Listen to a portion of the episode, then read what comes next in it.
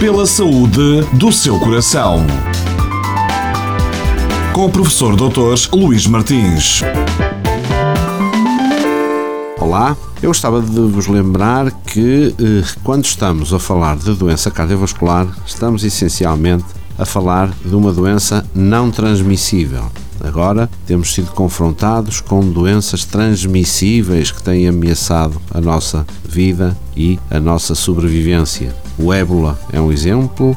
Estas doenças são doenças infecciosas. Aquelas que temos vindo a conversar neste programa e ao longo destes programas são doenças não transmissíveis, não infecciosas, mas são aquelas que ameaçam mais a vida a nível mundial. A doença cardiocérebrovascular é a causa número um em todo o mundo de morte. E, portanto, quais são os seus motivos principais? Os motivos principais estão intimamente relacionados aos nossos estilos de vida, aos estilos de vida atuais, em que, por causa do tabagismo, pela inatividade física e pela alimentação não saudável, nós vamos alterar os nossos hábitos e vamos desenvolver doença. A isto está subjacente três causas principais: o envelhecimento da população, a urbanização da sociedade, ou seja, sociedades que eram normalmente rurais, com hábitos rurais, passaram a ter hábitos urbanos e a globalização. A globalização significa que neste momento toda a gente sabe o que é que se passa, toda a gente tem acesso ao mesmo tipo de informação porque os mídia, os computadores, a internet, a televisão e a rádio ajudam à disseminação dos hábitos de vida.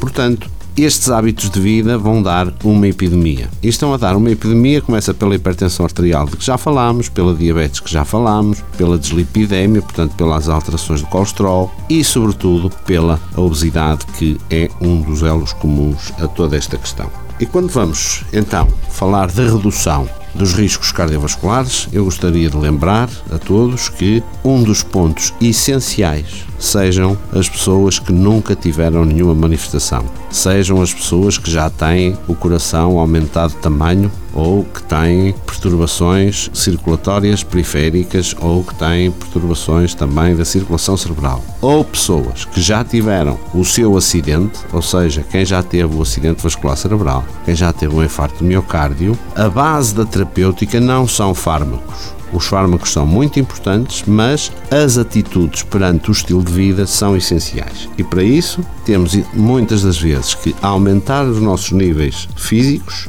temos que fazer redução do peso caso exista obesidade ou excesso de peso, devemos abandonar o tabaco, devemos ter moderação no consumo do álcool, devemos aumentar o consumo de frutas, legumes e alimentos ricos em fibras e em potássio, diminuir a ingestão ou diminuir na alimentação as gorduras saturadas totais e fazer uma redução da ingestão de sal. Nestes hábitos, sobretudo o exercício físico e a alimentação, poderemos ter a certeza que estamos a contribuir para um sistema cardiovascular mais saudável ou que estamos a complementar os medicamentos que nos foram receitados com atitudes que são terapêuticas essenciais para não virmos a ter um evento cardiovascular ou um novo evento cardiovascular.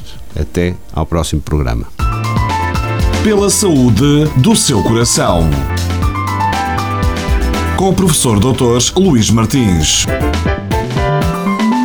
Para mais informações, consulte um dos especialistas do Centro de Cardiologia de Azemais ou envie as suas questões para dúvidasdecardiologia.gmail.com